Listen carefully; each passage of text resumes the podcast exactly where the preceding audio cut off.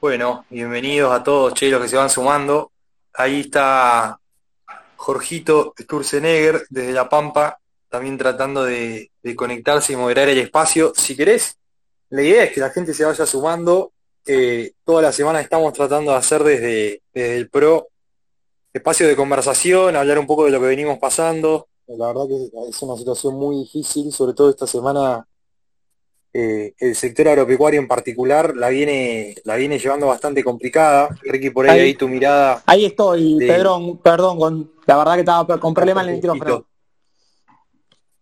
Ricky, si querés, eh, abrí, ahí Jorgito va a seguir la, modelación del espacio, eh, pero por ahí presentate, contá un poquito cómo la ves hoy y, y, qué es lo que está viviendo el sector, ¿no? ¿Qué es el campo en primer lugar, lo que significa y desde tu mirada cómo está padeciendo hoy esta situación. Impecable, Gon. A ver, la idea un poco, como dijo Gonzalo, empezar a hablar de, del campo y obviamente no vamos a esquivar la coyuntura, que hace minutos nomás eh, sacar una nueva medida, pero me presento Jorge Sturzenegger, de Intendente Alvear La Pampa.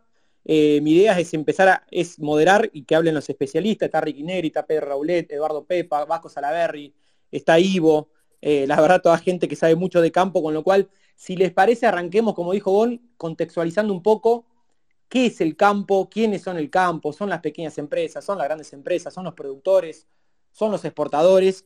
Eh, contextualicemos un poco y después nos metemos de lleno con la coyuntura y hablamos de la importancia del campo para el país, para el interior. Eh, no sé si quiere arrancar Ricky, Pedro. Nada, arranquen nomás y, y, vamos. Obviamente la gente del público también puede participar, así que vayan pidiendo la palabra. Gracias Jorge, gracias Gonza. Si querés arranco yo un poquito como para entrar en calor. Ricky Negri, 48 años, tres pibes, ahora disfrutando de la lluvia en, las flores, entre las flores y Saladillo, eh, que nos viene bárbaro, digamos, una, buena noticia dentro de tantas. Eh, nada, soy un, todólogo del campo y vengo, laburé en el sector público, dos años eh, como secretario de Agricultura, dos años como presidente de SENASA 979 días hábiles de gestión, que fue mi mejor laburo profesional por lejos de lo que vengo haciendo.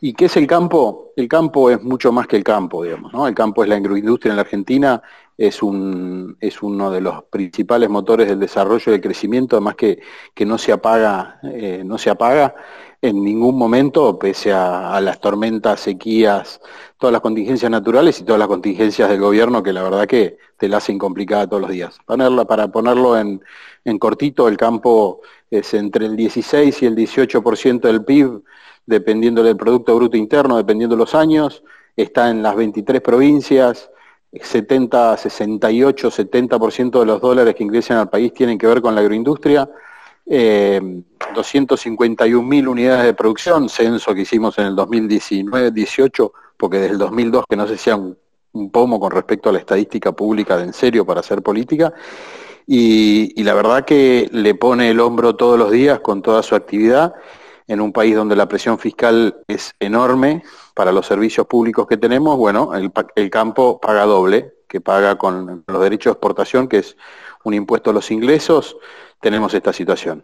Así que eh, es mi introducción cortita y no muy larga de lo que es en una situación particular, eh, en un gobierno que desconoce y no quiere al campo, le saca todo lo que puede, lo destrata y después le pide cosas, digamos, ¿no? En esa incoherencia que estamos viviendo con la medida que salió ahora del Banco Central a la tarde, que que primero es difícil de entender, después es difícil de implementar, todavía no está la letra chica y, mete más ruido y nos pone todos a las diez y media de la noche en vez de estar o con nuestras familias o estudiando o pensando en haciendo las cuentas de cómo cuernos será esto para ver si funciona o no funciona. No sé, Jorge, sirve como introducción, pero es lo que se me ocurre para este espacio. Ahora, ya, cortita y al pie.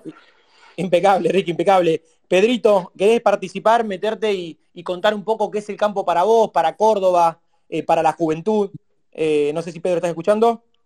Sí, sí, concuerdo 100% con, con Ricky que el campo es más que campo y siempre que, se lo ataca eh, hay que hacer entender a, la gente y comunicarlo constantemente todo lo que conlleva, que conlleva valores, una forma de vivir. Siempre hablo de, de la creencia que, me pasaba mientras estudiaba en una ciudad, que cada tanto me agarraba eso, que me tiraba y, quería volver constantemente al pueblo porque ahí están mis amigos, ahí está esa tierra que te tira y que uno todos los días piensa en, que sea en el mejor lugar del mundo. Y cuando atacan constantemente al campo, atacan esa forma de vida. Cuando hablan de, millones, eh, la verdad que, pierden totalmente la, noción y solamente tienen razón en base a una gran mentira ideológica en la búsqueda de un enemigo cuando no tienen eh, soluciones, porque el campo es el, el derrame, lo que le da vida, algo que va a ser muy importante y ya veremos ahora con el censo cómo está diagramada la, Argentina y hay que hacer un clic para, desarrollar eh, las ciudades y eso es, fundamental para eso, la, defensa del interior productivo, que la verdad que, es mucho más que el campo y, hay que defenderlo constantemente. Es la única salida, creo yo, para poder desarrollarnos. Esos famosos 100 tandiles que constantemente se, nombran es fundamental para, la Argentina que, que se viene. Impecable, Pedrito, más claro imposible. Eh, Facu, ¿Estás ahí para, dar un poco de tu mirada de qué es el campo? ¿Cómo andan? Buenas noches. Bueno, yo soy de... ¿Me escuchan? Sí, impecable. ¿eh? Perfecto. Bueno, yo casi soy también de los pagos de Pedrito. Juntos hace rato venimos andando. Nos quedamos casi juntos porque él vive a 30 kilómetros de Polo, así que tenemos una mirada muy similar del campo. Ya hemos hablado demasiado de esto. Los dos somos hijos de los Ateneos eh, Cartés, así que eh, casi nuestra formación eh, es, es, la misma. Pero bueno, creo que el campo es arraigo, es una forma de vida, como decía Pedrito. Eh, yo soy un pueblito de 1.500 habitantes y el campo es nuestro motor productivo, nuestro, nuestro todo. Eh, Miamonte, que es el, lugar de donde estoy hablando, históricamente siempre hubo unos 30, 40 productores que se dedicaban de lleno a la actividad y cada vez quedan menos. Es decir, los, estas medidas, esta, esta forma de, hacer política está matando al, pequeño productor y cada vez eh, decir, eh, mata, mata, el, mata pueblo, mata, mata la, al futuro del pueblo. Eh, los jóvenes emigran del pueblo y no, no vuelven más y es, es lastimoso, realmente lastimoso. Están matando nuestra forma de vida y eso creo que lo tenemos que cambiar ya y ahora, porque no, no Viamonte era un pueblo de 6.000 habitantes en la década del 70 y hoy somos 1.500, algo está pasando. Y como Viamonte hay un montón de, eh, en Córdoba son 427 municipios y comunas que los pueblos del interior, están, están en jaque. Eh, y es ahora de, es, aquí y ahora donde tenemos que parar y plantarnos y parar esto. Cable Facu. Lo veo que está conectado Ivo para hablar, un especialista de campo. Ivo, ¿te, parece dar tu mirada eh, respecto al campo y ya nos metemos con la conjuntura? Bueno, para mí eh, es una alegría enorme escuchar tantas veces la frase el campo es mucho más que campo, porque es algo con lo que insisto hace muchísimo tiempo. Eh, me da un poco de pena que, los dos más jóvenes que hablaron recién, eh, Pedro y Facundo, eh, eh, tengan que lamentablemente recurrir a una especie de discurso de barricada y de la defensa, porque mm, nos pone a nosotros, nos autoenguetiza y nos pone en un lugar, a falta de una mejor palabra, de llorones. Cuando en realidad el campo o el sistema de agronegocios, que es mucho más complejo que el campo, lo que tiene es un proyecto eh, colectivo, de nación e individual de desarrollo personal. Digamos, eh, el campo es la colonización efectiva del territorio y es la capacidad de que, cada, de que muchos argentinos realicen el máximo de su potencial en el lugar donde nacieron. Eh, entonces, hay, una demanda, si, nosotros pudiéramos entender y aprovechar el potencial del sector para alimentar dar energías y fibras al mundo, la demanda de, gente que necesitamos para hacer eso va desde chicos que no pudieron terminar el secundario de bajos recursos hasta, hasta, hasta pibes hiperescolarizados con doctorados en biología, economía, eh, ciencias de la vida en general. Digo, las oportunidades de construir un país mejor, eh, que sea digno de ser vivido, que sea federal real, utilizando el potencial este que el campo tiene o el sistema de agronegocios tiene, son enormes. Y yo creo que eh, cada uno de los que está acá, lo veo a, Sergio, yo, a Sergio siempre lo gasto y le digo, vos, no tenés que vender más tabaco, vos tenés que vender Valle del Lerma, hermano. el concepto Valle del Lerma tenés que vender. Tenés que llevar argentinos, japoneses, chinos, europeos a que conozcan ese lugar espectacular donde vos encima laburás. Eh, el, potencial es tan, tan, tan, tan grande y nos obligan a una discusión tan, tan, tan, tan chiquitita. O sea, hoy la discusión es si le vamos a dejar comprarle 5 dólares de los 400 que chorean al productor de campo. Me, parece demencial el diálogo al que nos obligan. Cuando tenemos que estar realmente pensando otra cosa. No me quiero extender mucho más, por ahí me pasé de rosca, Jorge. No, no, no, no, espectacular, me encanta, me encanta, me encanta. ese toque, optimismo absoluto, me encantó. Ahí lo invité a Sergio, Sergio, para para escucharte hablar. Eh, no sé si nos estás escuchando, no, estaría bueno que des tu mirada. Eh, Ivo te tiró el centro, no sé si ahí te mandé la invitación.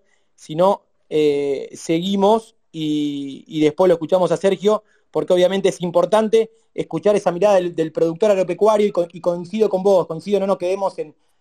Lamentablemente vamos a hablar de la coyuntura, pero también hablemos del potencial que tiene el campo eh, y que no es eh, un sector eh, estanco, sino que es dinámico, que tiene tecnología, tiene un montón de cosas, no solamente para el país, para todo el interior, es para todo el interior. Así que ahí estaba alargando un poquito para que Sergio se termine de conectar. Sergio, ¿te parece que te tiro del centro? ¿Qué es para vos el campo?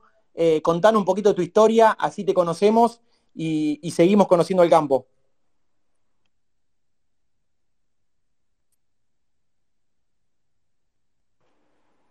Bueno, se me fue Sergio ahora, se, ha desconectado. Ivana. Eh... ¿Me, escuchan ahí? Sí, te escuchamos, te escuchamos. Bueno, me agarró justo me agarró la lluvia en la rural, Jorge, imagínate. Ah, ok, ok, ok, ok, ok. Perfecto, tranqui, tranqui. Pero estamos hablando un poco, eh, para salir de la coyuntura, más allá que nos metamos, estamos hablando cada uno qué es el campo para uno, eh, para, para, el lugar donde vivís, eh, qué significa. Contanos de qué laburás. Laburás una empresa tremendamente tecnológica del campo. Contá un poco también eso, para que sepan que el campo es un abanico enorme de posibilidades y oportunidades. Bueno, Jorge, mira, como te decía, justo estoy acá en la rural y la verdad es que si veo al campo hablo de familia, hablo de, no sé, cultura, hablo de educación, hablo de transformación e innovación. Vos mencionaste que estoy trabajando en una empresa del agro, AgroToken, lo, voy a decir porque no, hay drama, que justamente lo que viene es a digitalizar, digamos, la producción agropecuaria. El campo está en todo momento innovando y me parece que, digamos, si, no, quiero meterme en coyuntura como vos decís, pero, pero hay algo que sí que hay que aclarar, es que, digamos, si al campo no se le mete eh, el palo en la rueda, podría hacer grandes cosas y creo que hay que apuntar a eso. Yo escuchaba a Pedrito hace un rato y lo escuché varias veces, que, digamos que él siempre dice que bueno, que se fue, digamos, de su pueblo, pero que siempre vuelve. Y lo que tiene el campo también es arraigo, ¿no? Y yo creo que justamente está en nosotros eh, generar ese tipo de oportunidades para que, digamos, más que nada para que el joven pueda volver a su ciudad, pueda generar, digamos, diferentes eh, puestos de trabajo, pueda trabajar de lo que a él le guste en sus pueblos. Y el campo también genera eso. Simplemente que, bueno, digamos, eh, hoy en día a veces, a veces cuesta, eh, pero bueno, hay, que apostar por eso. Insisto, acá en la rural estoy viendo un montón de familias, estoy viendo a muchos productores, eh, estoy viendo a muchos, eh, a mucha gente, digamos, apasionada por el sector, a los cabañeros que preparan, digamos, por años a, sus toros, vienen y los muestran con una pasión enorme. Yo creo que hasta el campo es pasión. Entonces a veces, digamos, cuando uno escucha mm, que hablan un poco mal, eh, del mismo es que te agarra una bronca increíble y acá muchos de los que están seguramente me apoyan en lo que estoy diciendo. Pero bueno, nada, hay que salir de la coyuntura, hay que apostar al futuro y, hay que ir por ese camino. No sé si me escuchan bien, insisto, estoy con la lluvia, pero torrencial acá. No, impecable, impecable. Jorge, eh, Ivana pasó el chivo de AgroToker, entonces yo tengo que aprovechar y pasar el chivo. Yo tengo que pasar el chivo del posgrado en Actec en UCEMA, que estamos lanzando. Nah, no es para chiviar esto. No es para chiviar esto. todo. Eh, eh, eh, cobra, cobra, Jorge. después, después paso la gorra. Che, eh, Sí, por favor, habla Niri. No, a ver, yo en, eso soy recontra optimista, pero recontra optimista. desde lo personal tuve la suerte de poder ir a una escuela rural y después pude estudiar, anduve por todos lados y vuelvo a mi lugar. En la medida que tenga conectividad soy feliz y soy feliz en otros lados y creo que hay oportunidades enormes. Este bicho que, que se llama el campo, la agroindustria, la verdad que es re particular es re particular, el 100% de las primeras ventas de todas nuestras actividades se hacen de palabra en la Argentina. La Argentina hoy tiene 3.000 puntos de riesgo país y sin embargo todos los productores de todos los productos venden de palabra y la conflictividad es casi cero. Eh, es el sector que mejor devuelve los créditos en la Argentina, la, incobrabilidad es de menos del 0,2%, e, e, es espectacular, hay un montón de cosas para hacer. Soy, soy un optimista informado, no loco. Si no estuviera informado sería loco, pero soy recontra optimista de lo que puede pasar. Y estoy muy convencido que, que, la agroindustria y el campo es lo que puede cambiar la matriz productiva de la Argentina en la medida que hagamos las cosas bien. Y hacer las cosas bien no es poner cohetes en la luna. Podríamos hacer eso, sí, pero primero tenemos que hacer el ABC bien para poder hacerlo. Soy muy optimista, ¿eh? Impecable, impecable, Ricky, impecable. Eh, Sergio, se conectó Sergio, Sergio, Ivo te presentó, te vendió y queremos saber qué es lo que haces, a qué te dedicas, qué es el campo para vos, dónde vivís, contanos toda tu historia. Bueno, buenas noches, ¿qué tal? Espero se escuche bien la señal acá en Salta Escollada. Vivo a kilómetros de la capital de Salta, en un departamento que se llama Cerrillo, en el Valle de Herba, un producto en economía regional, difícil, un poco más complicada aún que la situación de María en el centro del país. Yo soy mi, actividad principal, hago algunos cultivos alternativos, como chía, algunas specialities, eh, que bueno, comentando ese cultivo.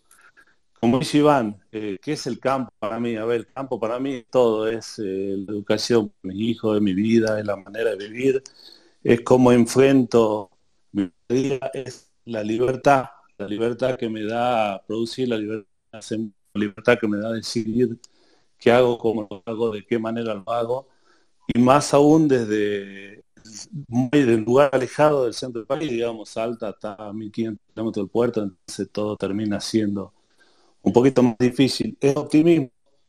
En mi cuenta generalmente muestro eso. Eh, el clima muchas veces trata muy mal, y automáticamente pensamos en seguir adelante, en cómo seguir plantando. En caso, eh, el campo es trabajo, porque eh, calera implica, por ejemplo, la generación de más de 20.000 puertos de trabajo directos en cuatro departamentos de Salta, que si no existiera el campo no, no habría, no hay nada más, o sea, acá no hay empresas. La segunda actividad fuera de la estatal es el campo de Salta, aunque no pesca, después mismo entonces, en el campo, es generación de riqueza, es generación de es vivir pensando, porque usted imagine, nosotros vendemos el tabaco en pesos, compramos los fertilizantes el tabaco lo vendimos en el mes de marzo, tenemos que estar con eso que vendimos en el mes de marzo hasta la próxima cosecha en enero. Este, así que se imaginan cómo estamos con toda esta coyuntura y, y, complicados. Pero bueno, mirando hacia adelante, teniendo un poco de optimismo, esperando que esto me... Siempre trato de ser optimista en todos mis posteos. Eh, últimamente venimos desbarrancando porque la situación no, ayuda, pero la verdad que hay muchísima gente muy interesante que también puede dar este, bastantes eh, apreciaciones un poco respecto a las medidas que se que se que se hoy día. La verdad que nosotros, a ver, yo no, en mis cultivos no puedo, a ver, no puedo estoquear nada porque lo que se cosecha se vende automáticamente, este, así que no, la verdad que me, molesta muchísimo cuando escucho cuestiones eh, de gente que no sabe lo que es el campo, que no, no lo sienten, sabe lo que es luchar contra el clima, que no saben lo que es que te cae granizo y un montón de cuestiones que, a nosotros nos pasan. Impecable, Sergio, impecable. La verdad, gracias, gracias por contar eh, tu historia y, también para qué significa para vos el campo. La verdad, me quedo con cada, no sé, qué es tu vida, qué es tu libertad.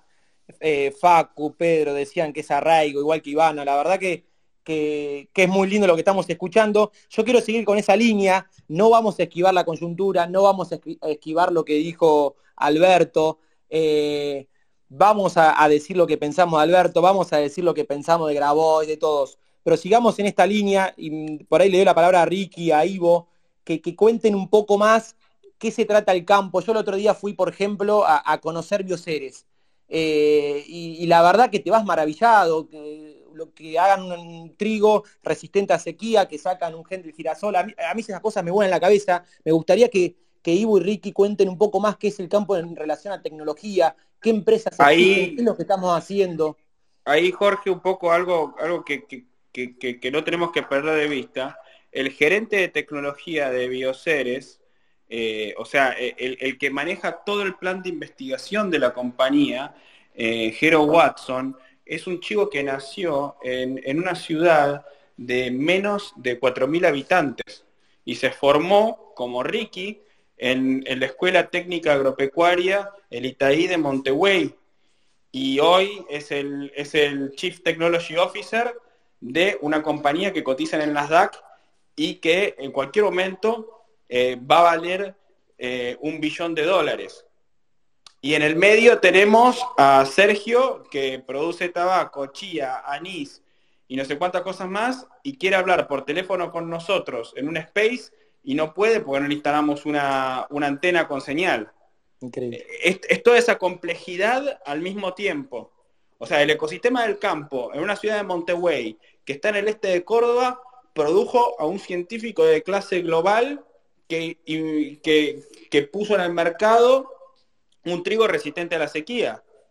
Y es el mismo sistema que si vos le pones retenciones, le prohibís exportar, le doblas el tipo de cambio, etcétera, etcétera, etcétera, lo descapitalizás y terminamos con Sergio que no te puede contar la historia porque no tiene señal. No sé si me explico. clarísimo, clarísimo, clarísimo. Impresionante. Ricky, eh, eh, sigamos en la misma línea y, por ahí hablemos, eh, ahí Hugo tocó un poco de, de rifilón, es el potencial que ah, ya tiene potencial el campo argentino, a pesar de la infinidad de trabas. ¿Qué podría hacer el campo si en vez de, no sé, de retenciones, en vez de eh, impuestos, en vez de atacarlo, eh, sería un gobierno que lo apoya, sería un gobierno que intenta eh, abrir nuevos mercados? ¿Cuánto más podría sembrar? ¿Cuánto más podríamos exportar? ¿Cuánto más podríamos generar, Ricky?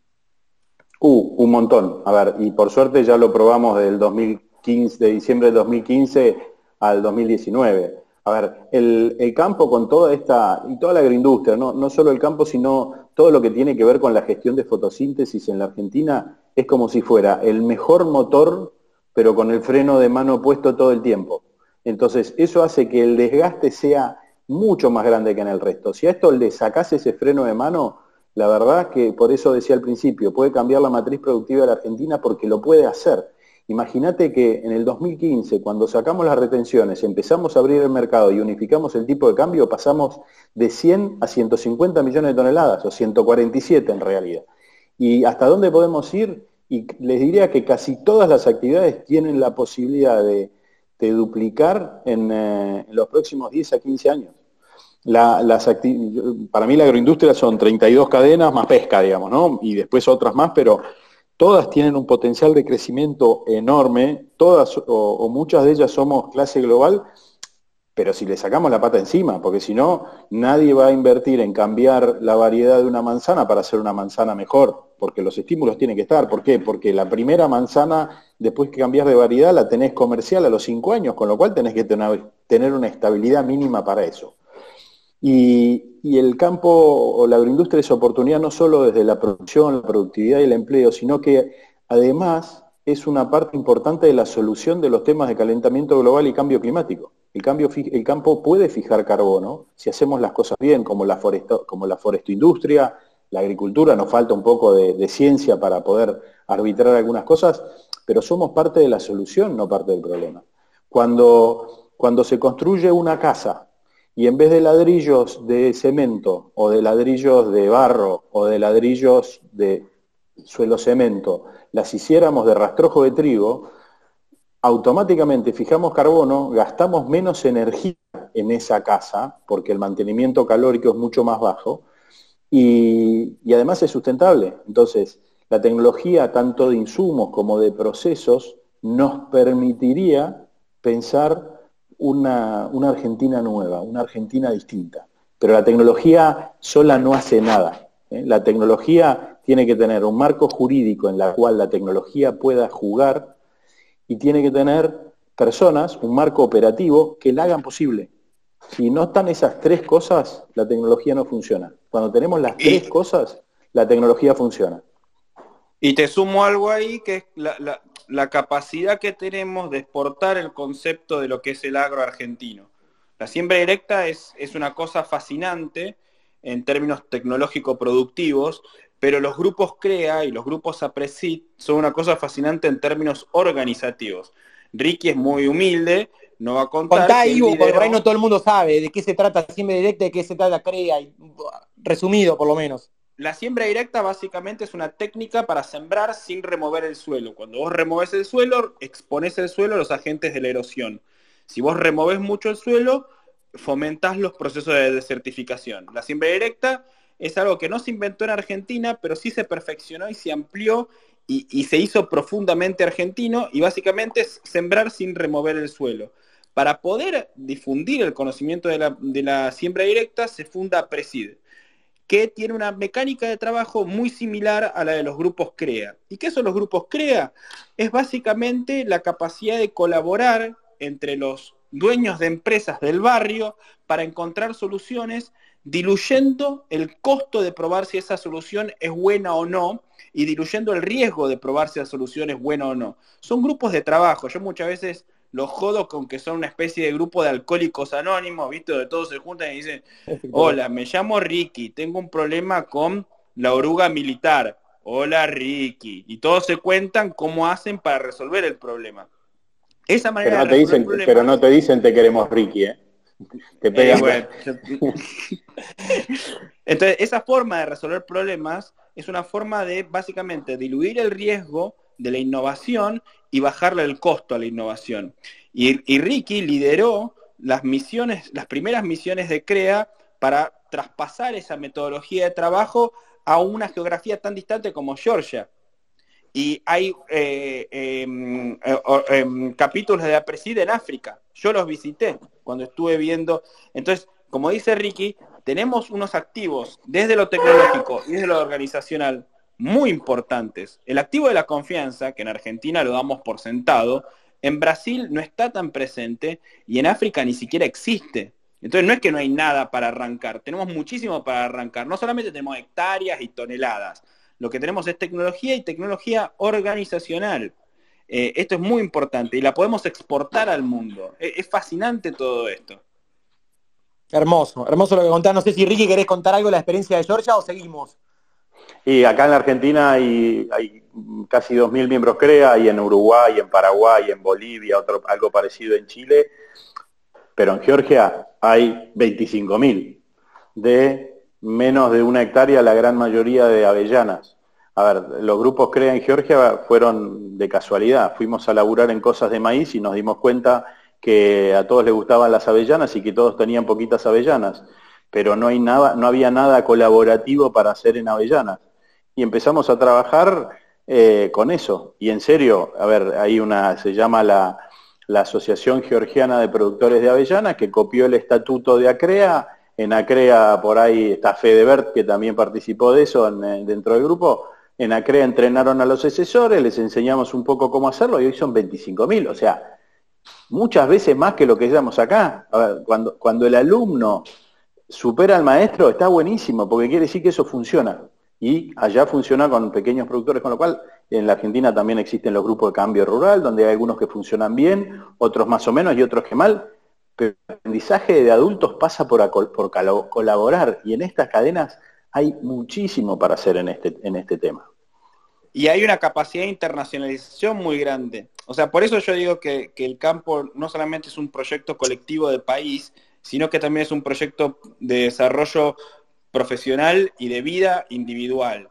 O sea, eh, obviamente vos podés dedicarte a las finanzas o a las consultorías, como me dediqué yo gran parte de mi vida, y viajar por América Latina. Pero hoy, si sos alguien que crea conocimiento agropecuario, de los agronegocios, también puedes dedicarte a interactuar con el mundo y a viajar y a, absorber nuevas experiencias. Para, nuestra generación, para los millennials y más aún para los centennials, el viajar, el ampliar tus horizontes geográficos, culturales, etcétera, es algo muy importante. Bueno, el campo también lo tiene.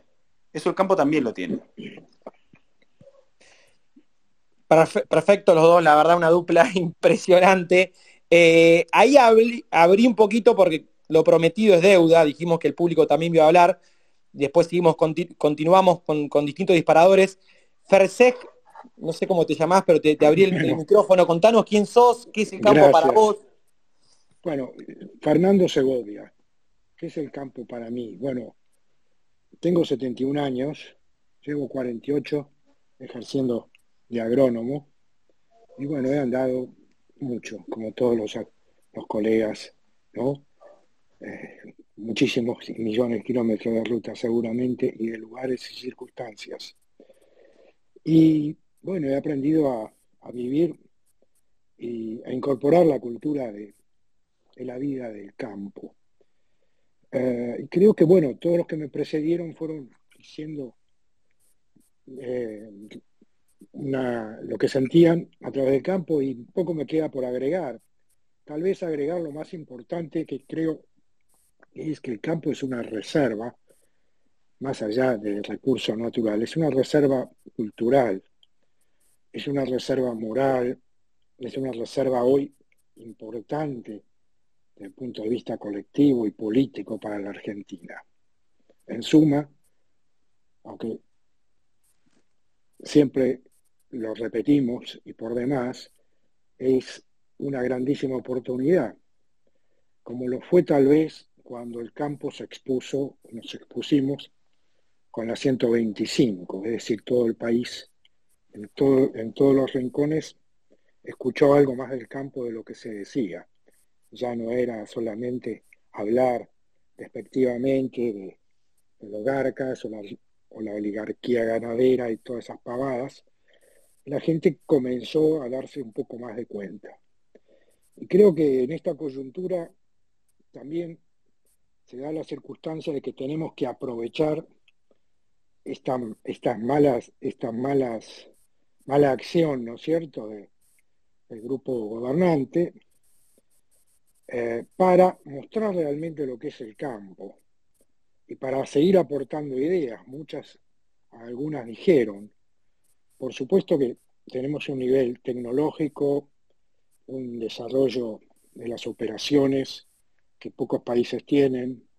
La competitividad argentina es una maravilla. Y lo más importante es el potencial de desarrollo. Pero a todo esto, bueno, a mí, mi experiencia personal, que me ha tocado muchas circunstancias, el trabajo siempre privado, con un brevísimo paso por el Estado, ah, uno de los primeros trabajos que hicimos fue el de las cadenas agroalimentarias, la primera versión, con la gente de la facultad y producir conservando, es que poder mostrar algo más, un paso más. Ese paso más es cómo, cómo revertir, se habló de los pueblos que van achicándose, desapareciendo, la maravilla que fue esa infraestructura de hace 150 años, que fue el ferrocarril, y que hoy está decadente e inoperativa. Eh, ¿Cómo pensar un desarrollo eh, para el siglo XXI, acorde a, nuestros, a nuestra época? Y ahí creo que al Estado hay que pedirle mucho y poco. Mucho que no se meta. Mientras más lejos esté, mejor. Y lo poco pero importante, pedirle infraestructura. Infraestructura que hoy no es solamente reactivar los ferrocarriles, son rutas, caminos, conectividad. Y Creo que con eso, el sector agro solo, el campo solo, sabe cómo andar. Quienes vivimos el desarrollo de la soja, y la soja no la hizo el Estado. ¿eh? La soja que hoy representa el mayor ingreso del país, lo hicieron los productores, lo hicimos todos los... Seguramente los que participamos acá y los que no estamos participando. Bueno, eso hay que ver cómo, cómo volver a hacerlo. ¿no? Aquí no, no, me quiero extender más. No, no, por favor, valiosísimo, valiosísimo lo que decís. Ahí me está pidiendo Ivo la palabra. Ivo, mandate nomás. Ahí eh, eh, quiero decir algo que me parece relevante, porque eh, que, que, nosotros veamos un gobierno que nos parece disfuncional y, que nos y, que no y que no colabora para el desarrollo, no quiere decir que el Estado sea el enemigo. O sea, el agro en todos los países del mundo, e inclusive en Argentina, tiene al Estado como un gran socio. Y es verdad lo que decía el productor recién, que fueron los productores los que sembraron la soja RR, pero fue el Estado eh, eh, en el rol de la Secretaría de Agricultura con la CONAVIA, el que desreguló la soja RR. Y no había ningún productor haciendo un tractorazo pidiendo que desregulara la soja RR. O sea, el mayor evento tecnológico que duplicó el área sembrada agrícola argentina, no lo pidieron los productores. Estuvo en la visión de un equipo de funcionarios y de todo el sistema de agronegocios complejo de, proveedores de insumos, de generadores de tecnología, este, pero no lo estaban pidiendo los productores. ¿eh? De hecho, eh, yo tengo eh, anales de distintas organizaciones este, en contra de la soja transgénica. Y, tengo en contra de la siembra directa. Entonces, la siembra directa es verdad, la desarrollaron productores privados, etcétera, etcétera. Es más, fueron perseguidos por la dictadura por, por, decir que este, si no usábamos la siembra directa íbamos a desertificar el suelo. Este, pero en el caso de la soja RR, fue la visión de los hombres de Estado que dijeron, tenemos que tener una ventaja estratégica y tenemos que aprobar esto ya. Y si la memoria no me falla, la aprobamos ocho años antes que Brasil. Entonces, ah, me encantaría enganchar ahí a, Ricky con la experiencia de ser, haber sido parte del lado del Estado. Si, si, si el Estado puede ser un, eh, un socio que no tire para abajo al campo, sino lo contrario, como dice Ivo, contanos nuestra experiencia y, y cómo la viviste en, todo el resto del mundo está clarísimo cómo van de la mano. Me encantaría que sea en la Argentina así. Lo que pasa que con los niveles de presión fiscal que tenemos es, es difícil de entender. A ver, el Estado es absolutamente necesario en las cadenas agroindustriales si queremos exportar. Para que se den una idea, Senasa, la responsabilidad de Senasa sale de la frontera de la Argentina y llega hasta el consumidor del otro país, con lo cual eso no se puede hacer sin Estado. El Estado tiene que estar presente, pero no tiene que jorobar si, en Argentina el problema que tenemos es que el Estado, es, los servicios públicos generados son caros y malos. Caros por, los servicios, las tasas, la presión fiscal, por las retenciones. A ver, hay un trabajo que hace la OCDE, que es una organización internacional de todos los países que quieren mejorar la administración pública. Bueno, en la Argentina, la ayuda efectiva para los productores y digo los productores, todos los productores, no solo de la agricultura extensiva, sino para Sergio, para Sergio también, con, con el INTA, eh, el SENASA, todos los organismos públicos, la ayuda es menos 50% del valor agregado, cuando el promedio de la, de la OCDE es más 50% del valor agregado. Entonces, eh, lo que tenemos, lo malo es eso, no los funcionarios. Hay, mi experiencia es que encontré gratamente sorprendido con los funcionarios con los que trabajé en agricultura y en Senasa, porque me encontré con tipos realmente de vocación de servicio y muy profesionales para hacer las cosas. Poquitos dentro del total, pero muy efectivos. A ver, si vos me preguntabas de, tecnología recién, ¿saben que eh, la Argentina fue uno de los primeros países del mundo en tener blockchains operativos para la certificación de exportaciones electrónicas de productos vegetales? que lo que regla al mundo de los que se llama IFITOS es un equipo de argentinos que ganan sueldos de empleados públicos de bajo nivel y que le ganaron por 80% de no conformidades Holanda y Estados Unidos cuando fue la competencia entre organismos públicos.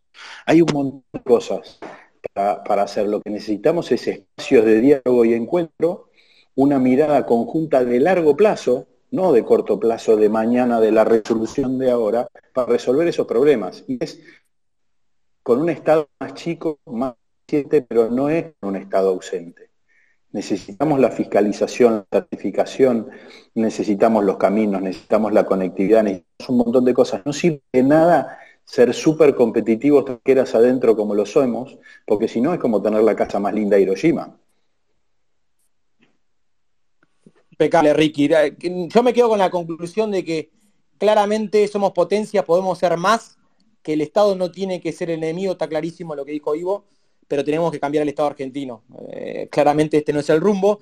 Me gustaría invitar a, a y se cambia de, perdón, y se cambia desde adentro se cambia jugando, se cambia dedicándole horas, capacidad, ganas, profesionalismo, votando, horas. La, mala sangre y el esfuerzo que tuvieron que meter muchísimos, eh, para mí una cosa interesante, no solo de Ricky, de la generación de Ricky, es que fueron muchos productores que salieron del conflicto de la 125 y se pusieron la camiseta y, muchos, yo lo sé de primera mano, abandonaron su empresa este, familiar, eh, por un sueldo bajísimo, hablando mal y pronto de mierda, para romperse el lomo, que los puteen de todos lados, porque ser funcionario es que te puteen de todos lados, este, y, en, muchos, y en muchos casos, lamentablemente, poniendo un esfuerzo de 100 para que se vea un resultado de 2.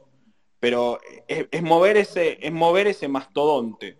y creo que si los productores se retiran de la vida pública, y no tienen injerencia en el debate y no tienen injerencia en la administración del Estado, eh, poco van a poder hacer para, para, poder cambiar las cosas. Ricky, eh, corregime, eh, los productores tienen asientos en el INTA, tienen asientos en muchísimos lugares, en el INASE, en muchísimas organizaciones, y no los usan. Cuesta encontrar representantes.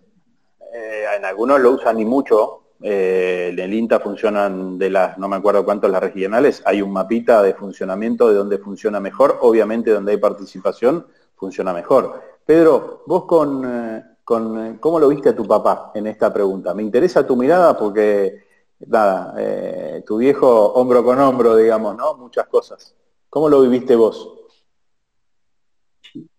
Y primero, bueno, fue, un, cambio profundo de lo privado a, a lo público, que, al igual que vos, Ricky, cada vez que te, cruzaba, eh, nos, saludábamos y se veía en la, mirada ese, ese, esfuerzo, el esfuerzo de, ir al Estado, eh, un poco dejar de lado lo, suyo, porque la verdad que eh, te consume, estás 24 horas y esa vocación de servicio que tenés y ves que el, tiempo cada vez se, achica menos, así que era, era un esfuerzo enorme y, uno que lo veía del otro lado, por ahí eh, sentí un, orgullo bárbaro y con un poco de miedo también. Yo tengo seis hermanos más y soy el único que me gusta la política, me meto en la política y un poco de miedo a la política de, ese lado, pero eh, entendiendo el rol fundamental del Estado, del, gobierno, pero también que los que ocupen esos eh, lugares vayan con, la visión y, tengan, hayan tenido alguna cercanía con el sector o, desde el lugar que trabajen. Era, era medio loco que, escuchaba apenas asumió el, gobierno de, Mauricio Macri que muchos medios eh, hablaran de, la incompatibilidad del funcionario porque tenían eh, alguna relación con, el sector en el que trabajaban, ya sea eh, Aranguren porque había trabajado en petroleras y todo. Y, ahí ves eh, lo alejado que por ahí está el estado de, los que trabajan en el día a día y, un poco lo, lo que se vio en el, en el gobierno de, Mauricio y creo que, hay que volver a aportar desde, lo humano y de lo que trabaja uno y, se esfuerza todos los días y, la verdad que, es lo que hace falta, creo yo. Pedro, una eh, pregunta. Néstor, eh, espera, porque le pregunté a Pedro porque Néstor Rulet fue secretario de Agregado Valor y servimos juntos bastante tiempo. Alguna no fue bien, en otra no fue mal, pero aprendimos un montón y aprendí a respetarlo un montón y su preocupación más grande era justamente sus, sus siete hijos, cómo, cómo no descuidar la empresa tanto en todo el tiempo que, que, nos llevaba, que la verdad fue full life, por eso le decía, fue el mejor laburo profesional que hice en mi vida. Así es. Así que, pero seguimos, seguimos firmes, la verdad que eh, hemos, hemos aprendido mucho y, esto no, nos contagió esa, esa vocación de servicio, así que dispuesto de aportar de, donde sea eh, y con lo que mejor sabe uno hacer.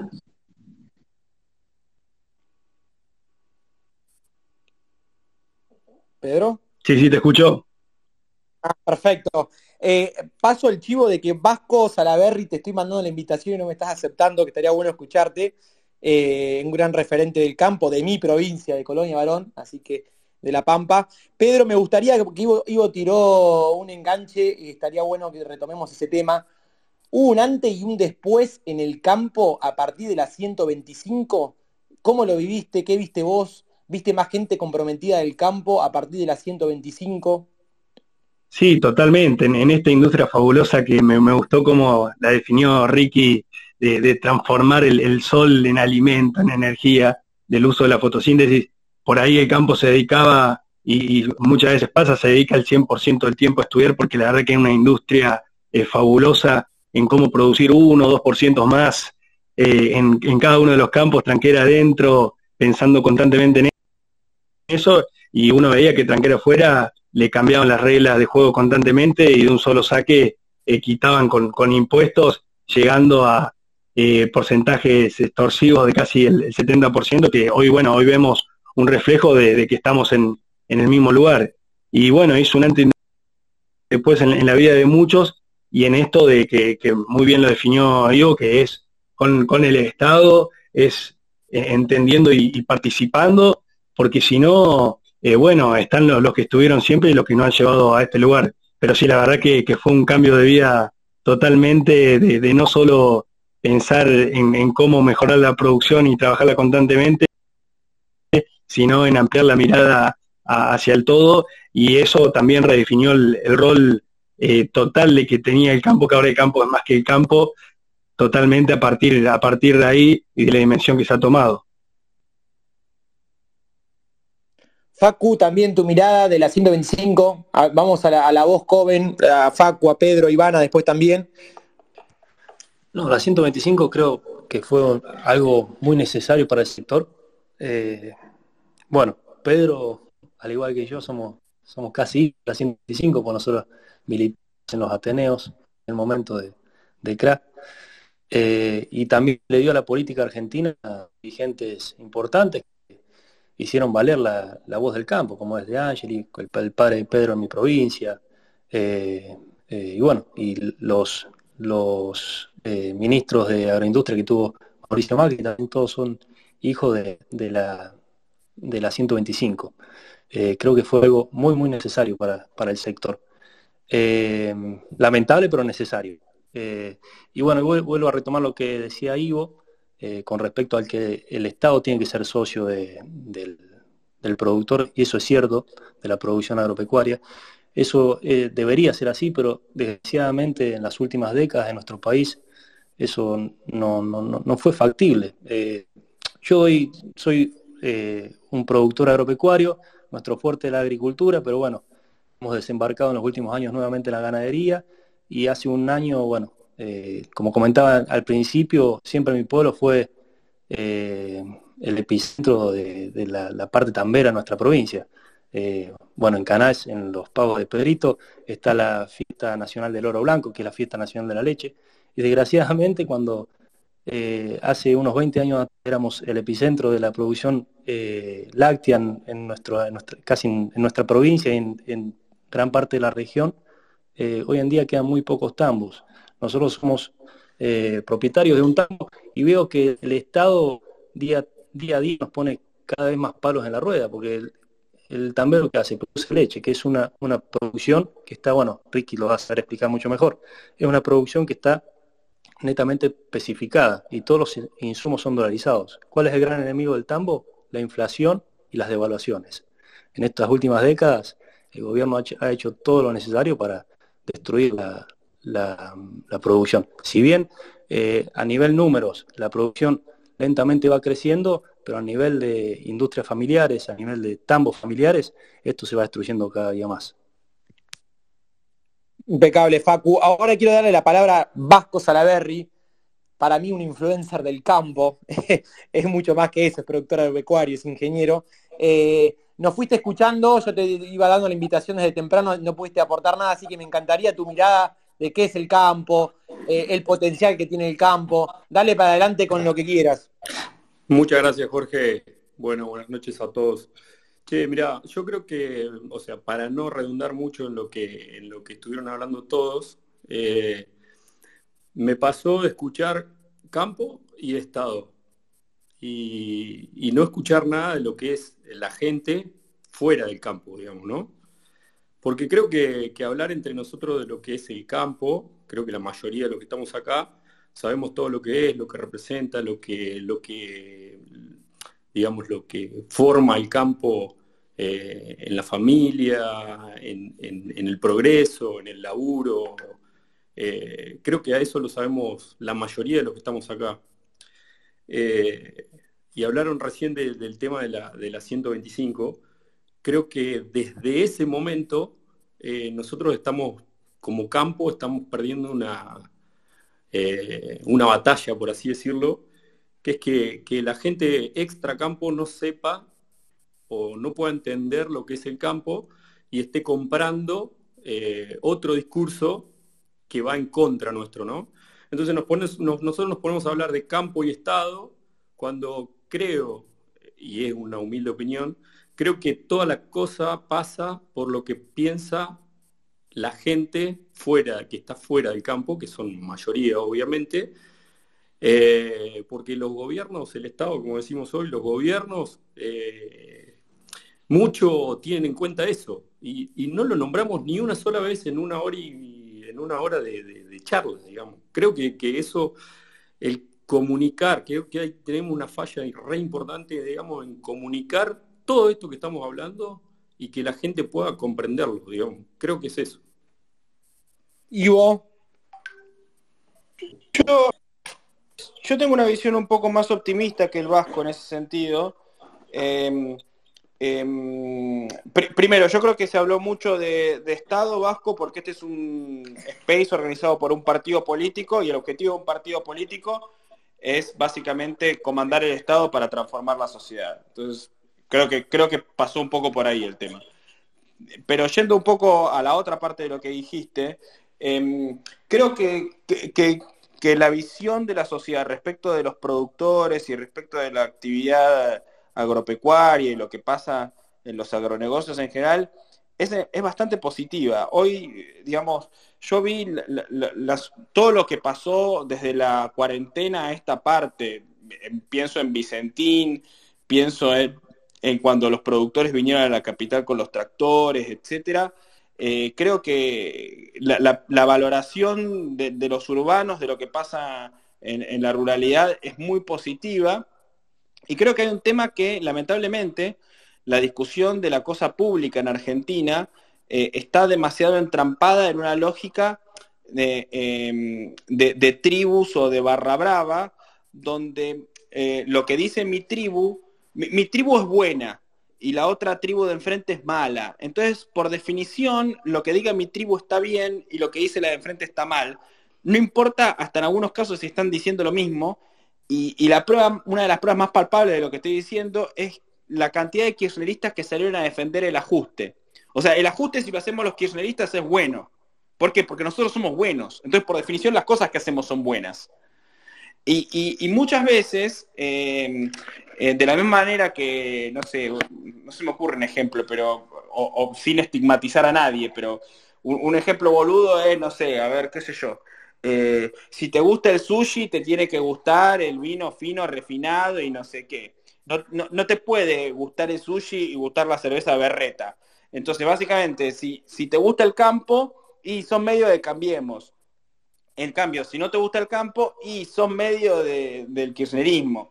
Entonces, eh, el partido un poco ya está jugado eh, en ese sentido, digamos, de antemano, antes de empezar a hablar pero eh, creo, que, creo que cambió mucho. Creo que desde la 125 esta parte el campo mejoró muchísimo su comunicación y, la imagen que tiene. Que hay cosas para mejorar, estoy seguro, Vasco, que está lleno de cosas para mejorar, pero no estamos en la situación en la que estábamos antes. Eh, lo, de Vicentín fue eh, muy sintomático de que la cosa cambió y cambió para bien.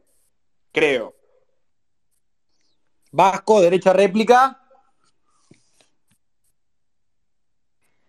Sí, yo, me refiero, eh, coincido bastante con Iván, eh, yo me refiero que, que, no estamos teniendo en cuenta acá eh, a la, gente extracampo, Iván, entiendo que es un espacio generado por un partido, pero, pero creo que muchas de las cuestiones políticas, digamos, que, hoy la mezcla, digamos, entre, entre el campo y el Estado, la intersección de esos dos conjuntos vendrían a ser las políticas que, que toman el Estado o que ejecuta el Estado eh, a favor o en contra o en, o en, relación al sector, digamos, ¿no? Y hoy creo que muchas de esas políticas que toma tienen en cuenta lo que opina la gente que es extracampo. A eso me refería. Yo creo que la gente de extracampo incide mucho en la política eh, que hoy repercute en nuestro sector. Y, creo que tenemos una deficiencia en la comunicación y en todas estas cuestiones que estuvimos hablando eh, o que estuvieron hablando perfectamente eh, Ricky, Sergio, Pedro, todos antes, Facundo, todos antes. Es mi punto de vista, Jorgito. Impecable, impecable, impecable. No sé si Ricky querés agregar algo y por ahí vamos a cerrar más. Eh, la verdad que creo que, fue súper positiva la conversación porque ya vamos una hora de conversación y todavía no tocamos el tema de las medidas. Lo vamos a tocar, vamos a, por lo menos el que la entendió, no sé, vamos a preguntarle a Ricky y demás, pero no sé si Ricky querés agregar algo de esto o si no vamos por ahí un poquito a la coyuntura, porque prometimos que íbamos a hablar de coyuntura, vamos a hablar de coyuntura también. No, a ver, me, charlaría todo el día, digamos, la comunicación es lo mismo que si tengo problema de comunicación con mi mujer, con mis hijos, con mis amigos.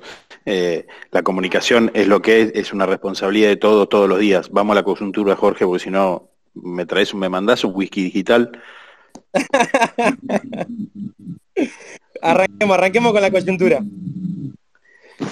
A ver, de, la eh, coyuntura. Explicanos, dos, dos, dos, dos puntos y vos dale para adelante. Primero, eh, yo escuché a, Pino, el presidente de la sociedad, y dijo que era una medida no consensuada y de difícil, implementación. Eh, ¿Qué opinás respecto a eso? Y también te voy a preguntar qué opinás respecto a las declaraciones de, Alberto. A ver, vamos por... El, el, problema no es la medida, el problema es cómo llegamos a esta medida con otras cosas. La medida en sí es un manotazo de ahogado en una situación muy complicada que, lo, que está pasando es que la liquidación, por más que los 19 mil millones de dólares fueron los más altos de todos los últimos años, en los últimos 15, 20 días no, porque la baja de precios, el, el desfasaje de todos los precios internos, la enorme de evaluación diferencial que tenemos y no, no tener moneda hace que un productor en la Argentina reciba el 34 o 36% de lo que recibe un productor en Uruguay o en Brasil, y obviamente por eso se queda piola y mosca. Entonces, ¿qué está haciendo el gobierno? Presionando a los exportadores para que liquiden dólares. Los exportadores no pueden liquidar dólares si los productores no le venden la soja, porque si no tienen un riesgo enorme de variación de precio. Entonces, ¿qué inventó el gobierno? Algo parecido a lo del turismo. Es, por cada dólar que liquides, un 30% te lo doy en un valor, otro 30% más parecido al, dólar MEP, con lo cual te queda un tipo de cambio de, la cuenta que estuvimos haciendo hace un rato es alrededor de 2.27, 2.28.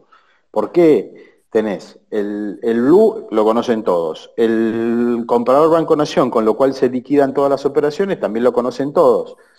Lo que en general no se sabe es que ese dólar comprador Banco Nación hace que el, dólar soja hace un dólar de 86, 89 pesos. Con lo cual, por eso no hay liquidaciones. Porque vos tenés que comprar insumos, vivir con dólar de 89 pesos. Entonces, lo que trataron de hacer eh, con esta medida es ir a otro formato tipo dólar link. Eh, ¿Está bueno? La verdad que es mejor que lo que teníamos anteayer, pero es realmente complicado para hacer. Yo no creo que los productores, de hecho, en todas las redes y los grupos donde estoy metido, no creo que tenga el efecto deseado, porque además no es un tema racional. Hay una parte de emocional en esto. Todos estamos recalientes con la situación. Y el que, y el que le echó leña al fuego, nos hizo calentar, fue el presidente. Y fue el presidente, y fue que un subsecretario de Estado esté organizando desde su rol público de subsecretario de Estado una manifestación en la fiesta del campo en la ciudad, que es la rural, la verdad que es una locura. Es un poquito ilegal, porque no puede hacer un funcionario público eso con ese nivel arbitral. Es un funcionario de la República, no de un partido o un grupo político. Entonces, ¿cómo es la coyuntura? Recontra complicada desde la macro y con una, un, mensajes totalmente incoherentes hacia, hacia el campo.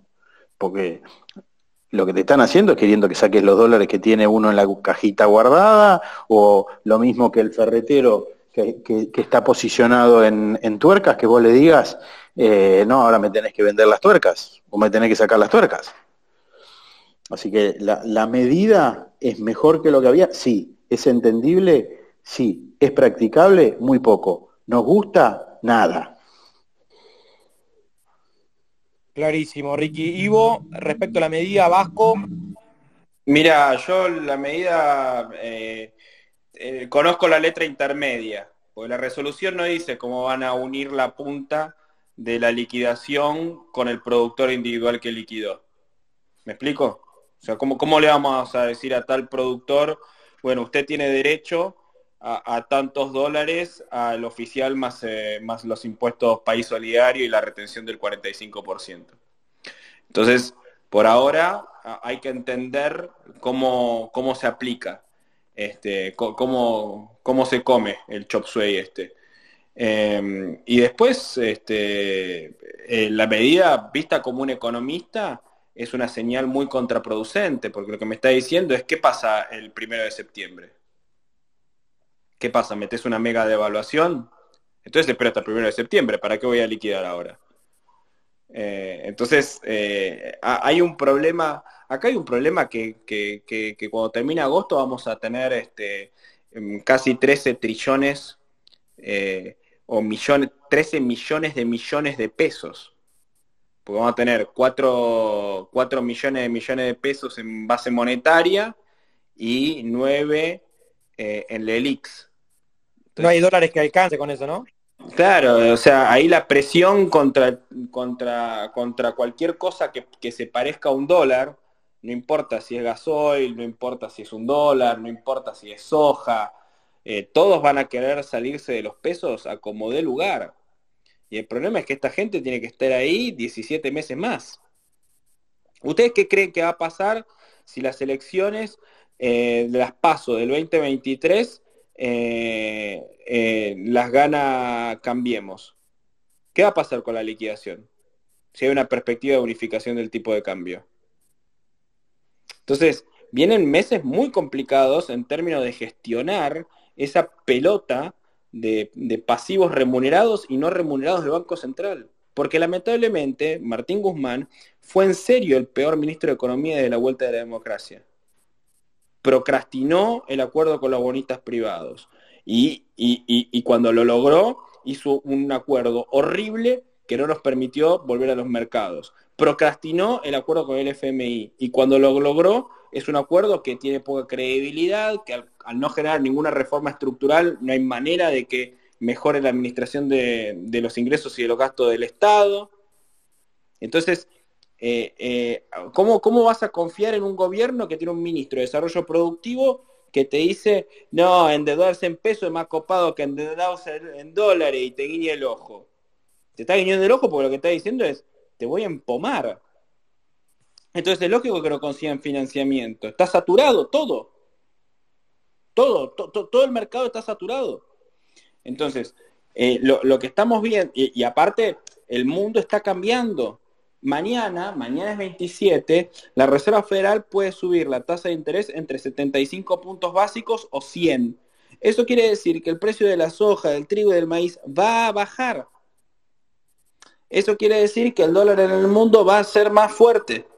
Entonces, toda esta volatilidad, toda esta incertidumbre, eh, eso quiere decir que probablemente, aparte, en, septiembre viene la nueva reunión de la Reserva Federal, es probable que vuelvan a subir la tasa, ahí es cuando eh, China claramente va a crecer menos. Si China crece menos, China importa menos granos. Si China importa menos granos, este, mm, eh, ¿y por qué China crece menos? Básicamente porque los norteamericanos compran menos pelotudeces chinas. Entonces exportan menos cosas de China. Si exportan menos cosas de China, los chinos crecen menos. Si los chinos crecen menos, cae la demanda de granos. Si cae la demanda de granos, cae el precio de los granos.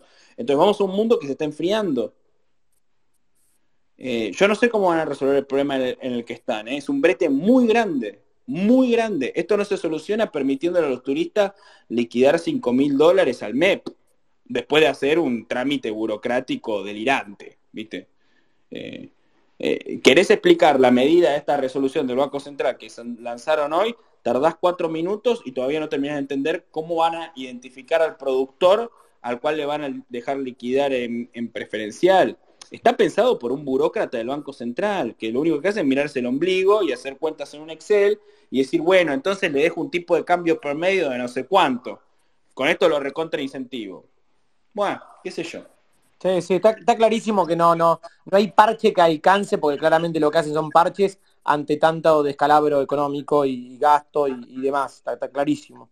Vasco, ¿alguna mirada respecto a la medida o también respecto a las declaraciones de Alberto, de Graboy, de Víctor Brugo, de Ditulio y bueno, la lista es larga? Eh, tu mirada. No, simplemente que, la verdad que me preocupa mucho eh, queda un montón de, tiempo todavía para, este gobierno. Eh, lo veo como que, ya está, estuviese en una etapa final y, todavía queda, queda más, de, más de un tercio. Y la verdad es que, me preocupa mucho la situación, eh, no solo la del campo, sino la situación en general, digamos, porque hay gente que la está pasando muy, muy, muy mal. Y, estos tipos que salgan a incitar y a y a decir con tanta vehemencia, digamos, todos sus, estos discursos que, que, salen a decir en contra del, sector, eh, me preocupa muchísimo. Eh, después, técnicamente, de la medida no, no, no, puedo opinar mucho, sí creo, o sea, creo entenderla, pero no sé cómo la van a ejecutar. Eh, pero, pero el sentimiento que tengo hoy de, escucharlos, digamos, es de mucha, mucha preocupación. Perfecto, Vasquito. Ya, cerramos porque para respetar un poco el, horario, porque se nos está haciendo tarde. Eh, Pedrito, dos palabras eh, respecto a las medidas y cerramos después con Ricky. Las medidas o las infinidad de declaraciones de kirchnerismo contra el sector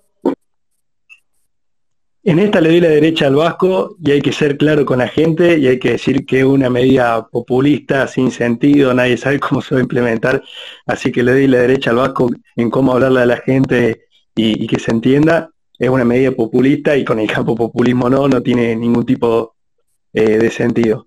y como decía en un principio, la verdad que venimos eh, luchando contra un gobierno que, tiene, eh, creo yo, porque no creo que sea ignorancia, tiene un problema ideológico en buscar un enemigo y siempre el enemigo más fácil somos nosotros, el interior productivo. Se vio antes cuando le echaban la culpa a la inflación de los alimentos. El mes pasado eh, el trigo bajó casi un 10% y el pan aumentó casi un 15%. Ahí ya se ve la diferencia constantemente eh, dando mentiras y tenemos que dar la pelea hacia la gente. Así que invitarlos a todos a, que alcemos eh, la voz. Le doy la derecha 100% el Vasco en esto. Perfecto, Pedro, perfecto. Y el cierre lo dejamos para, para Ricky. Por ahí eh, te un disparador un poco para, terminar con optimismo. Eh, si se puede cambiar esto en el 23, más allá de la situación delicada, y, y cerrar también con lo que vos quieras. Gracias, Jorge. A ver, sí se puede cambiar. Como les dije, me considero un optimista informado y no un loco. Eh, dos cosas, digamos, ¿no? Recontra preocupado por nuestro país, porque un país que con, estas cuentas enseguida te vas al 50% de pobres, porque eh, de los... Tengo mi hijo más chico es Alejo, nació en el 2015, 4 de diciembre de 2015, de su promoción de, la promoción 2015, el 75% están con, con, situaciones complicadas de educación. Así que muy, muy consciente de eso, pero con, con dos cosas que me motivan muchísimo. Primero, soy recontra tradicionalista y honrar la tradición no es hacer lo que me hacía mi abuelo Enrique, mi abuelo Ricardo, sino es hacer lo que ellos harían hoy. Y lo que ellos harían hoy tienen muchísimo que ver con, con participar. Eh, mucho de lo que estamos acá tenemos la suerte de haber tenido por lo menos una formación y una cantidad de oportunidades que cada uno sabe si las agarró o no las agarró y cómo los agarró. Lo que a mí me mueve y me mueve mucho es eh, tratar de generar oportunidades para los demás y, entender claramente que, uno no se salva solo y que no, si agarro los manquitos del blue de hoy o de lo que sea, te puede servir de corto plazo, pero lo que tenemos que hacer eh, y lo que tenemos que hacer hoy, lo que tenemos que hacer mañana, lo que tenemos que hacer el viernes, todos los días es trabajar para una Argentina que nos cobije a todos que nos permita desarrollarnos a todos. Y estoy convencido que la agroindustria es la mejor plataforma de personas que tiene nuestro país. Así que por eso estoy acá con ustedes y los invito todos los días antes de, antes de dormirse si hicimos todo lo que podíamos hacer. Eh, y si un día no hicimos todo lo que podíamos hacer, levantémonos al día siguiente para comunicar, para hacer, para pensar, para transformar en positivo, para no enojarnos eh, o si nos enojamos, esa energía negativa, transformarla en energía positiva para, para, cambiar las cosas. Cada uno puede cambiar las cosas. El Vasco con lo que sabe de comunicaciones, nada, todos los días podemos mejorar las cosas que tenemos, así que hagámoslo. no le podemos echar la culpa a nadie de lo que sabemos hacer y no lo hacemos, eso es la nuestra. Así que allá vamos, yo soy de los que piensa que, que sí se puede y le dedico todo lo que puedo, todo lo que tengo, todo lo que soy. Hermoso, Ricky. Mejor cierre imposible. Claramente que le vamos a cambiar todos juntos. Cerramos. Gracias a todos por conectarse. La verdad que, creo que aprendimos bastante más de campo y, con la cuota de optimismo que le vamos a cambiar. No importa la coyuntura, no importa que tenemos un gobierno que lamentablemente no entiende el sector, la vamos a cambiar. Así que vamos para adelante. Cerrá pro nomás. Gracias a todos.